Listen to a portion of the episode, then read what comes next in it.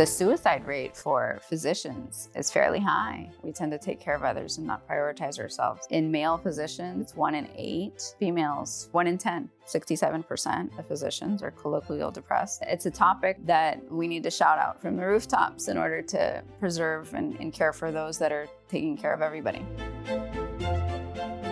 From the Pritikin Longevity Center in Miami, Florida, welcome to the Healthier Everyday podcast, where we talk about your health, your fitness, your mindset, the food you eat, and putting it all together to create an amazing lifestyle. In this episode, we delve into the topic of physician burnout, exploring its causes, impacts, and solutions. Discover firsthand stories and insights from medical professionals who have experienced burnout and hear how they place an importance on prioritizing well being. Join us as we shed light on this critical topic that affects not only medical professionals, but anyone striving for a balanced life. Dr. Krista Gonzales is one of Pritikin's endocrinologists. She helps guests improve their health not only through private consultations, but also by teaching in a classroom environment the various tools people can use to improve how they feel. Dr. Kristen Farrell Turner is Pritikin's licensed psychologist. She has published several peer reviewed articles and teaches multiple classes at Pritikin, helping guests face the challenges and stressors of healthy living. Enjoy today's episode and don't forget to like and subscribe.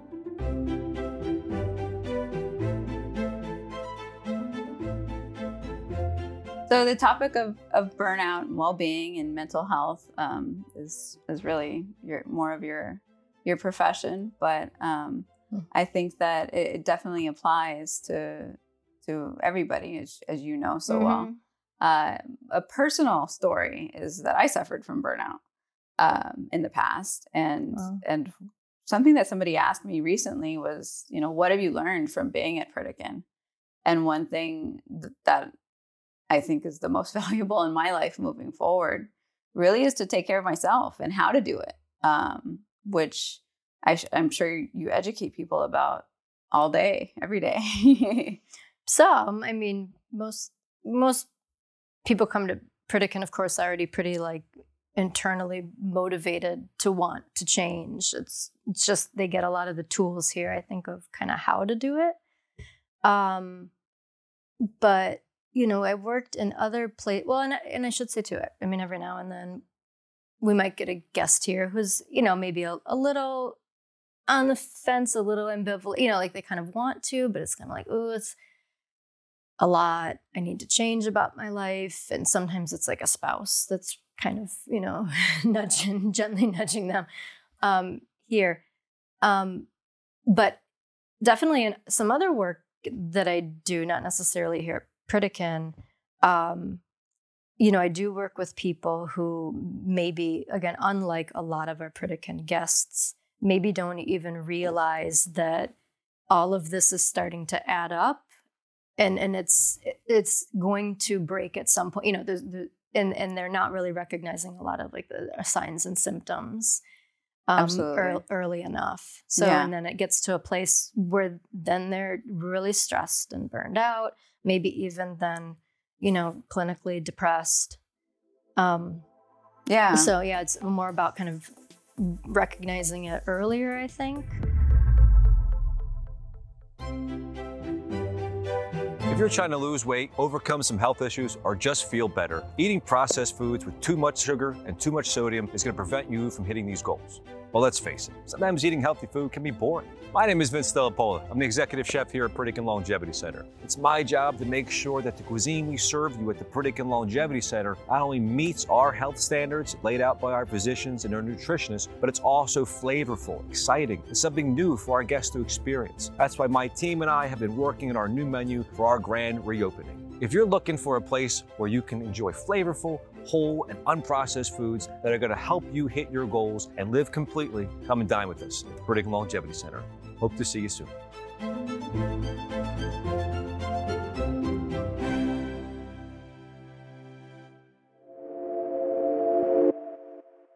Dr. Gonzales, what is mm-hmm. it about the kind of the medical profession, and you can kind of break it down like more specifically what what jobs there are in within that that are kind of prone to these sort of burnout uh, symptoms that yeah. you're talking about. So, um, in the medical profession, we're taking care of others, Mhm. as any healthcare provider is trained to do. And um, we're almost held to a higher standard of in doing that, kind of an inhuman standard. um, there's been phases through the you know times where um, it, it used to be um, godly, a godly role, and then it became Yeah. more of a superhero role. And now, finally, physicians are we're humanizing ourselves and saying, "Hey, we're human." Um, but yeah, you you in training, you're expected to go many hours without sleep, 24 hour shifts, Right. 48 hour shifts in some cases. So the the lack of sleep um, Yeah. largely contributes to burnout, uh, as well as having to um, listen to a lot of of patients and Mhm. and some of their traumatic events, and then um, trying not trying to compartmentalize um, when you go home and not take that home with you. Right. Um, I didn't even know this until I, I further researched the topic of burnout, that I actually fit the demographic perfectly amongst female physicians, amongst physicians. Um, so being female, being young, being a mom, um, I have another child, a three-year-old, uh, and, and then ha- also being married to um, another physician or another professional with Mm. demanding hours, hmm all put you at increased risk of burnout. Yeah. That's a lot. Yeah, Mhm. it is. It's a lot. Um, so you know, all the risk factors are are there right. uh, as far as that goes. And the training um, not only teaches you not to to sleep and, and prioritize yourself, you prioritize others over yourself, but um, nutrition gets kind Yeah. of put by the wayside. Definitely. Exercise, Yeah. and it's funny because physicians actually crave those things. That's one of their coping mechanisms. That's fairly um, a healthier coping mechanism that we tend to go towards is eating healthier and exercising. Mhm. Um, and physicians are fairly resilient in their journey throughout um, burnout and, Yeah. and recover, have high recovery rates because of their healthier coping mechanisms. Um, but again, the key is recognizing when you're burning out. Um, so some of the of of that education um, we often don't know until a colleague will tell talk to us or a family member will talk to us and ask, "Hey, are you okay? How's it going?" Mhm. Yeah, definitely. And, you know, some common kind of signs and symptoms are, you know, difficulty sleeping, um, or just or just in feeling fatigued. And you you know, you mentioned something that's just part of your training as well, in the, you know, residency training, especially. Uh, the long shifts, the lack of sleep, and that's considered normal. You know, like that's just part of it. a rite of Y- passage, Right. Even. Exactly. What is, Um, what is it about like you would expect you're, you're more you're you're more tired after lear- wo- lo- working long shifts, but you're saying there's kind of a problem getting to sleep when you actually get home and you're able to to kind of get to sleep. What why is that? I- Shouldn't you well, be I- able to just go to bed and lights out? Well, it, so I, I don't know if that in particular is a problem. I, I imagine what can be a problem later on. Well, I have, I have two answers for you. I imagine what can be a problem later on, and, and feel free to chime in too, is that because this lack of sleep is sort of normalized a little bit, almost like you should be able to just get through however long without sleep. And then, you know, later on, you know, maybe now they're finished with residency. And so it's years later and and feeling tired and not getting enough sleep, but maybe in the back of the head, not recognizing that as kind of a, a problem or a potential problem be, because well, I should be able to just do this. So I think that's one thing. I hope that makes sense. And then the another thing also, yeah, and it's certainly possible that people who have these shifts, um, especially like nighttime shift workers of, any of any type of job or career, you don't get the same good quality sleep during the daytime. So if somebody were to finish a night shift, say, and get home at, I don't know, 7 or 8 a.m., and then fully intend to sleep, you know, a solid seven or eight hours or hope to, you know, I've known people, uh, nurses in particular, who did night shifts. I mean, and they'll tell me, like, I think I did sleep at, during the day after my shift for like seven or eight, and I was exhausted. I fell right asleep, no problem but I, I just don't feel the same. It's not that same quality sleep. And when you're not in um, the normal kind of circadian rhythm, I mean, every now and then, probably not a big deal, but years and years of this can start to add up. So to me, it's kind of an interesting topic that there are reasons that a wellness professional or, or medical professionals we're recommending that they come to a wellness retreat like Pritikin. It's kind of There's absolute value in that. so and what so you would but you would think in the back of your head oh this is a medical medical professional they know every, all the ins and outs about what a healthy lifestyle should be but that's not always the case and i've heard stories that in medical school Well, we know. nutrition But we choose not to practice what Yeah. we preach always.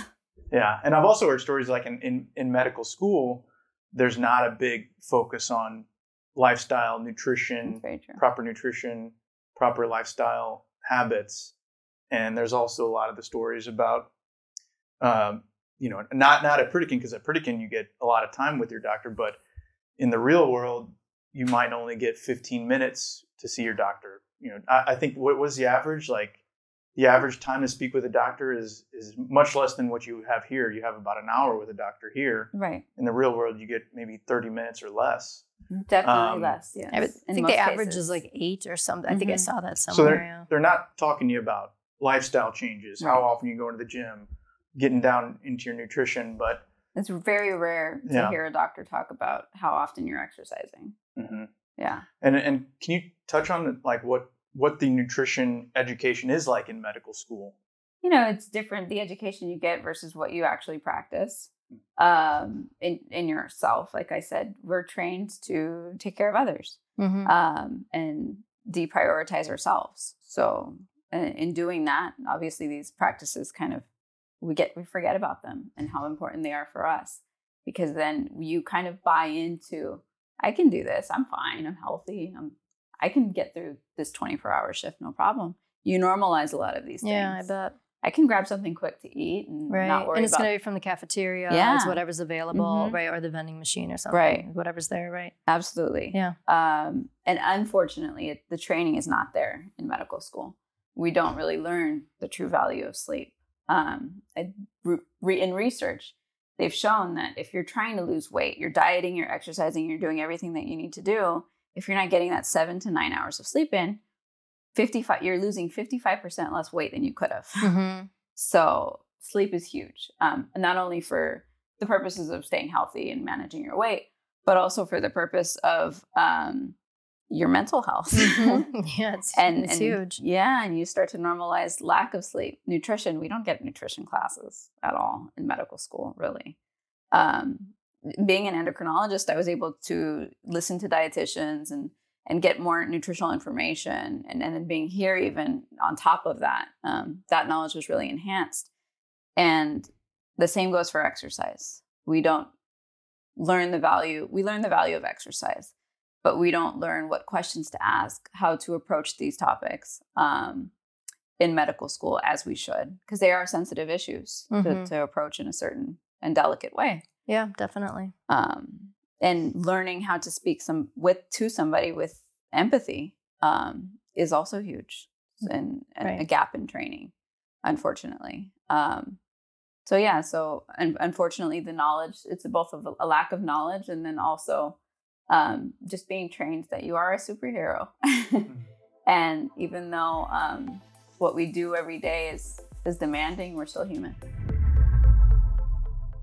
We live in a very complex world and we've got a lot of tools to work with. We haven't really ever been given a manual. We're not taught how to really care for ourselves. How am I going to lead an active, healthy life? There's such a, an important connection between our mental health and our physical health. If you're somebody who's looking to really focus on your own regeneration, I think what you will love is the program here at Pritikin, a mind body experience of incredible classes and events. Do you have any stories about maybe physicians that have come through the program that you had experience with, or kind of like a day in the life of what a medical professional might experience here at the Pritikin Center that will, you know, put them on a leg up when they go home and go back to their job? Yeah, the nice part is there is context behind what we're saying already. There's a wealth of information already um, in their brains, and they already can absorb so much more exponentially than than usually other guests can. Um, and and so they have that that foundational knowledge, and then they're just building on that foundation. Um, so a lot of physicians come through the program Mm-hmm. excited and empowered because one, they're sleeping. Two, they're not worried about you know who's on, being on call usually while they're here. Although I've had a few that are still. um, and then three, they're learning. They're taking time for themselves, which most of them haven't done in years. Yeah, right. Years. Yeah. Um, I hear that a lot too. yeah. people. So you get it like a sense of relief from them, uh, where they can breathe for the first time. Mhm. Um, that feeling of relaxation and just feeling human again is amazing. And so that's a, a great feeling that they usually take away with them. Uh, another thing is they learn from the lectures. Uh, usually, as as humans, we think, "Oh, I already know that. I've heard it once or twice." It takes multiple times to learn something and to really um, to really get you know everything out of a lecture or a class or a topic. Um, repetition really is key, and and then how to implement it. Uh, the the thing is, is that when they come here, they're able to see the results immediately because we do labs on entry and, and exit and then weekly. Um, they're able to see results immediately and how they feel and see real world application, Right. which is really key. And it's like you're proving to yourself that it's working because you're seeing it work. Yeah. So we're scientifically minded as well in that we need data and we need proof that something's working. and we get that here. Right. Dr. Turner, what is it about kind of going to a place for an extended period of time? Should it be a week?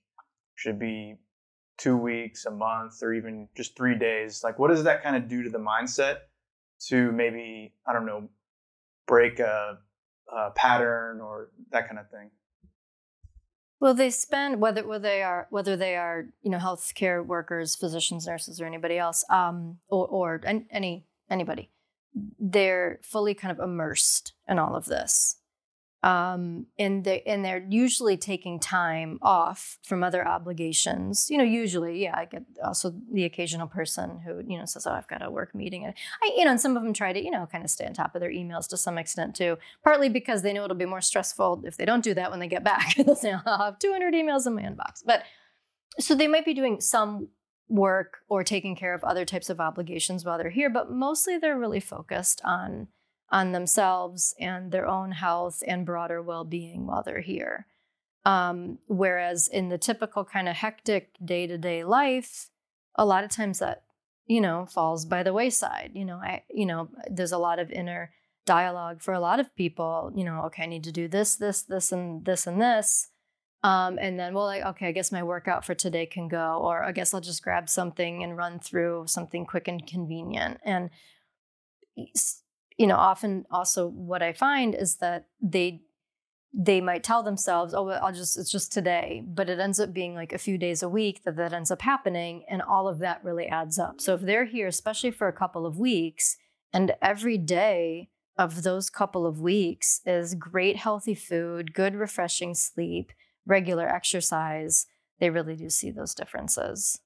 looking more into this topic, um, obviously it's a it's a passion of mine to prevent you know burnout in other physicians um, because, like I mentioned before, we tend to take care of others and not prioritize ourselves. Right. Also, because I had colleagues in residency who committed suicide, Hmm. um, and actually my program director uh, did two years after I graduated. Wow. So it, it is a very um, personal topic. And the suicide rate for physicians um, is fairly high. Yeah, I've heard that too. Uh, in male physicians, um, I believe it's one in eight, and females, one in seven or one in 10. Uh, colloquial depression, 67% of physicians are Yeah. colloquial depressed. Um, and then as far as uh, clinical depression, it's lower, it's 23%. The, the silver lining in, in marriage is the divorce rate is actually lower. People think that it's higher, um, but it's 24% as opposed to 35% in the general population. Hmm. So yeah, it's a it's a topic um, that we need to shout out from the rooftops in order to preserve and, and care for those that are taking care of of everybody. Mm-hmm. Absolutely. I agree.